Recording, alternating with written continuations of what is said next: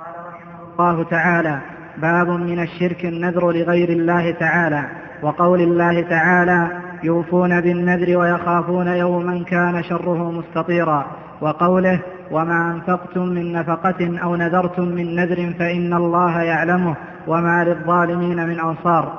وفي الصحيح عن عائشة رضي الله عنها قالت قال رسول الله صلى الله عليه وسلم من نذر أن يطيع الله فليطعه. ومن نذر أن يعصي الله فلا يعصه. قال باب من الشرك النذر لغير الله. من الشرك منها هنا تبعيضية. من الشرك النذر.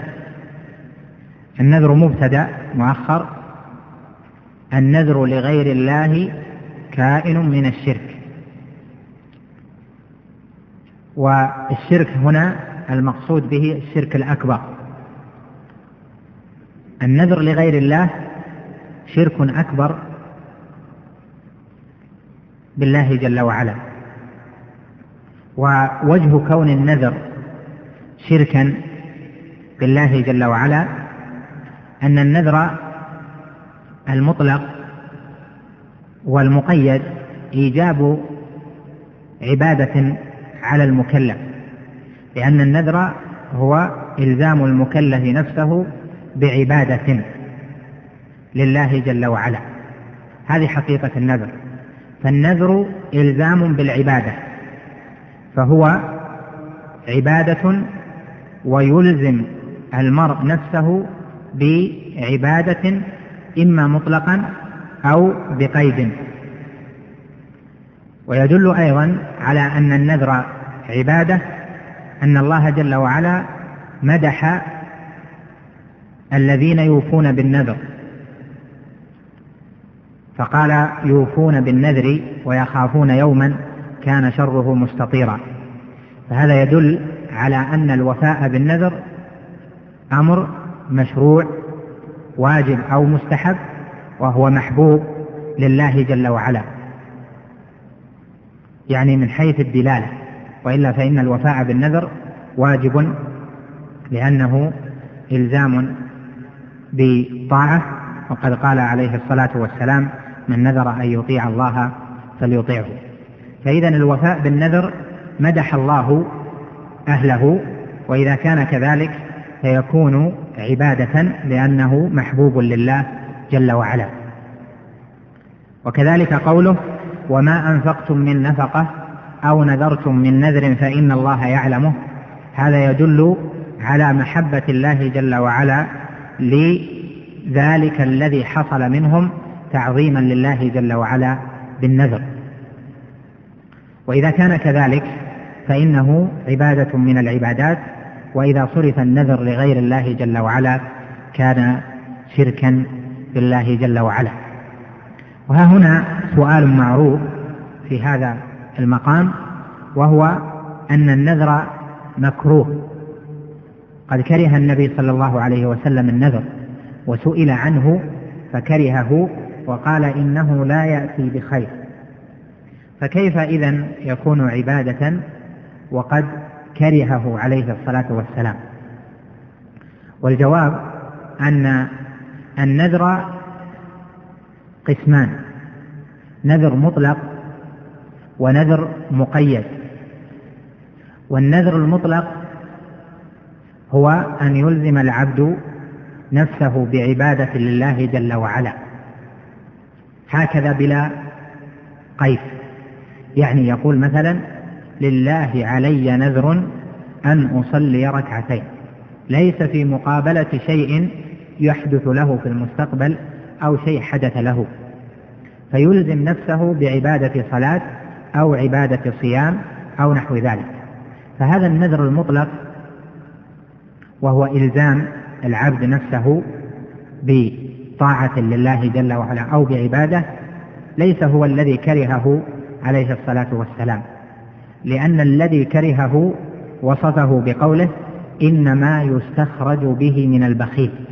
وهذا هو النذر المقيد الذي يجعل إلزام نفسه بطاعة لله جل وعلا مقابلا بشيء يحدثه الله جل وعلا له ويقدره ويقضيه له. يقول مثلا إن شفى الله مريضي فسأتصدق لل... فلله علي نذر أن أتصدق بكذا وكذا. إن نجحت فسأ... فسأصلي ليلة. إن عينت في هذه الوظيفة فسأصوم أسبوعا. ونحو ذلك. فهذا كأنه يشترط به على الله جل وعلا. فيقول يا ربي إن أعطيتني كذا وكذا صمت لك. إن أنجحتني صليت أو تصدقت. إن شفيت مريضي فعلت كذا وكذا.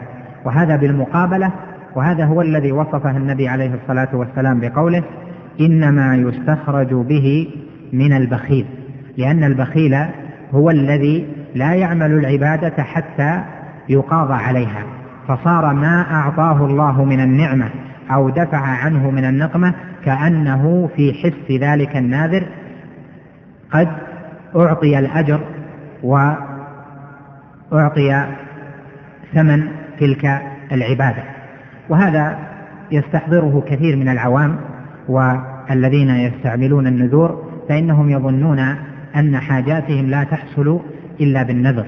وقد قال شيخ الإسلام رحمه الله وغيره من أهل العلم إن من ظن أنه لا تحصل حاجة من حاجاته إلا بالنذر فإنه في اعتقاد محرم لأنه ظن أن الله لا يعطي إلا بمقابل وهذا سوء ظن بالله جل وعلا وسوء اعتقاد فيه سبحانه وتعالى بل هو المتفضل المنعم على خلقه. فإذا إذا تبين ذلك فالنذر المطلق لا يدخل في الكراهة. وإذا قلنا النذر عبادة فننظر فيه إلى جهة المطلق وإلى جهة عدم التقييد فيما إذا قيد ووفى بالنذر فإنه يكون قد تعبد الله بتلك العبادة وألزم نفسه بها. فيكون النذر على ذلك نذرا يظهر أنه عبادة لله جل وعلا والكراهة إنما جاءت لصفة الاعتقاد لا لصفة أصل العبادة. فإنه إذا في النذر المقيد إذا قال إن كان كذا وكذا فلله علي نذر كذا وكذا الكراهة راجعة إلى ذلك التقييد لا إلى أصل النذر. دل على ذلك التعليل حيث قال فإنما يستخرج به من البخيل. إذا فلا إشكال إذن والنذر عبادة من العبادات العظيمة. وهنا قاعدة في أنواع الاستدلال على أن عملا من الأعمال صرفه لغير الله جل وعلا شرك أكبر. وذلك أن الاستدلال له نوعان. فكل دليل من الكتاب أو السنة فيه إفراد الله بالعبادة يكون دليلا على أن كل عبادة لا تصلح إلا لله.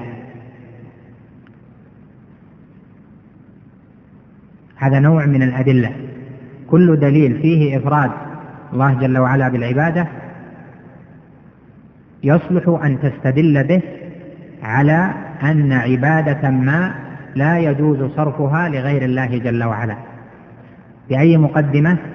بأن تقول دل الدليل على وجوب صرف العبادة لله وحده وعلى أنه لا يجوز صرف العبادة لغير الله جل وعلا. وأن من صرفها لغير الله جل وعلا فقد أشرك. وتلك العبادة الخاصة مثلا عندنا هنا النذر تقول هذه عبادة من العبادات فهي داخلة في ذلك النوع من الأدلة. والنوع الثاني من الاستدلال أن تستدل على المسائل بأدلة خاصة وردت فيها. تستدل على الذبح بأدلة خاصة وردت في الذبح. تستدل على وجوب. الاستغاثة بالله وحده دون ما سواه على أدلة خاصة بالاستغاثة وعلى أدلة خاصة بالاستعاذة ونحو ذلك. فإذا الأدلة على وجوب إفراد الله بجميع أنواع العبادة تفصيلا وإجمالا وعلى أن صرف غيره وعلى أن صرفها لغير الله شرك أكبر يستقيم بهذين النوعين من الاستدلال. استدلال عام بكل آية أو حديث فيها الأمر بإفراد الله بالعبادة والنهي عن الشرك فتدخل هذه الصورة فيها لأنها عبادة بجامع تعريف العبادة. والثاني أن تستدل على المسألة بخصوص ما ورد فيها من الأدلة. لهذا قال قال الشيخ رحمه الله هنا باب من الشرك النذر لغير الله واستدل عليها بخصوص أدلة وردت في النذر. والآيات التي قدمها في أول الكتاب كقوله جل وعلا وقضى ربك ألا تعبدوا إلا إياه وكقوله وما خلقت الجن والإنس إلا ليعبدون وكقوله واعبدوا الله ولا تشركوا به شيئا وكقوله قل تعالوا أتل ما حرم ربكم عليكم ألا تشركوا به شيئا. هذه أدلة تصلح لأن تستدل بها على أن صرف النذر لغير الله شرك فتقول النذر لغير الله عبادة والله جل وعلا نهى أن تصرف العبادة لغيره وأن من صرف العبادة لغير الله فهو مشرك وتقول النذر عبادة لأنه كذا وكذا لأنه داخل في حد العبادة حيث إنه يرضاه الله جل وعلا ومدح الموفين به. الدليل الخاص أن تستدل بخصوص ما جاء في الكتاب والسنة من الأدلة على النذر. ولهذا الشيخ هنا أتى بالدليل التفصيلي وفي أول الكتاب أتى بالأدلة العامة على كل مسائل العبادة وهذا من الفقه الدقيق في التصنيف وفقه الأدلة الشرعية من أن المستدل على مسائل التوحيد ينبغي له أن يدرك التنويع لأن في تنويع الاستدلال وإيراد الأدلة من جهة ومن جهة أخرى وثالثة ورابعة ما يضعف حجة الخصوم الذين يدعون الناس لعبادة غير الله وللشرك به جل وعلا. وإذا أتيت مرة بدليل عام ومرة بدليل خاص ونوعت فإنه يضيق. أما إذا كان ليس ثم إلا دليل واحد فربما أوله لك أو ناقشك فيه فيحصل ضعف عند المستدل. أما إذا انتبه لمقاصد أهل العلم وحفظ الأدلة فإنه يقوى على الخصوم والله جل وعلا وعد عباده بالنصر إنا لننصر رسلنا والذين آمنوا في الحياة الدنيا ويوم يقوم الأشهاد. وقد قال الشيخ رحمه الله في كشف الشبهات والعامي من الموحدين يغلب الألف من علماء المشركين. وهذا صحيح فإن عند العوام الذين علموا مسائل التوحيد وأخذوها عن أهلها عندهم من الحجج ووضوح البينات في ذلك ما ليس عند بعض المتعلمين. قال وقول الله تعالى يوفون بالنذر وجه الاستدلال ظاهر وهو أن الله جل وعلا مدح الموفين بالنذر ومدحه للموفين بالنذر يقتضي أن هذه العبادة محبوبة له جل وعلا وأنها مشروعة وما كان كذلك فهو من أنواع العبادات فيكون صرفه لغير الله جل وعلا شرك أكبر. كذلك قوله وما أنفقتم من نفقة أو نذرتم من نذر فإن الله يعلمه دال على أن النذر عظمه الله جل وعلا بقوله فإن الله يعلمه وعظم أهله وهذا يدل على أن الوفاء به عبادة محبوبة لله جل وعلا. قال وفي الصحيح عن عائشة رضي الله عنها من نذر أن يطيع الله فليطيعه ومن نذر أن يعصي الله فلا يعصيه. وجه الدلالة من هذا الحديث أن النبي صلى الله عليه وسلم أوجب الوفاء بالنذر فقال من نذر أن يطيع الله فليطيعه. وذلك إيجاب إيجاب الوفاء بالنذر الذي يكون على طاعة كأن يقول لله علي أن أصلي كذا وكذا. هذا يجب عليه أن يوفي بهذا النذر أو أن يكون نذرا مقيدا فيقول إن شفى الله مريضي فلله علي أن أتصدق بمائة ريال. فهذا يجب عليه أن يوفي بنذره لله جل وعلا. وإيجاب ذلك يدل على أنه عبادة محبوبة لأن الواجب من أنواع العبادات وأن ما كان وسيلة إليه فإنه أيضا عبادة لأن الوسيلة للوفاء بالنذر هو النذر فلولا النذر لم يأتي الوفاء. فأوجب الوفاء لأجل أن المكلف هو الذي ألزم نفسه بهذه العبادة. قال ومن نذر أن يعصي الله فلا يعصه لأن إيجاب المكلف على نفسه معصية الله جل وعلا هذه معارضة لنهي الله جل وعلا عن العصيان. وإذا نذر العبد العصيان فإن النذر كما هو معلوم في الفقه قد انعقد ويجب عليه أن لا يفي بفعل تلك المعصية لكن يجب عليه أن يكفر عن ذلك كفارة يمين. ومحل ذلك باب النذر في كتب الفقه. المقصود من هذا أن استدلال الشيخ رحمه الله بالشق الأول وهو قوله من نذر أن يطيع الله فليطيعه وهذا ظاهر. وكذلك في قوله ومن نذر أن يعصي الله فلا يعصه وأوجب عليه كفارة يمين فهذا يدل على أن أصله منعقد وإنما انعقد لكونه عبادة وإذا كان عبادة فصرفها لغير الله شرك أكبر به جل وعلا. النذر لله جل وعلا عبادة عظيمة كما ذكرنا والنذر لغير الله جل وعلا أيضا عبادة. فإذا توجه الناذر لغير الله بالنذر فقد عبده وإذا توجه الناذر لله جل وعلا بالنذر فقد عبد الله جل وعلا. فالنذر إذا كان لله أو كان لغير الله فهو عبادة فإذا كان لله فهو عبادة لله جل وعلا وإذا كان لغير الله فهو عبادة لذلك الغير ونكتفي بهذا القدر وأسأل الله جل وعلا لي ولكم الانتفاع وصلى الله وسلم وبارك على نبينا محمد.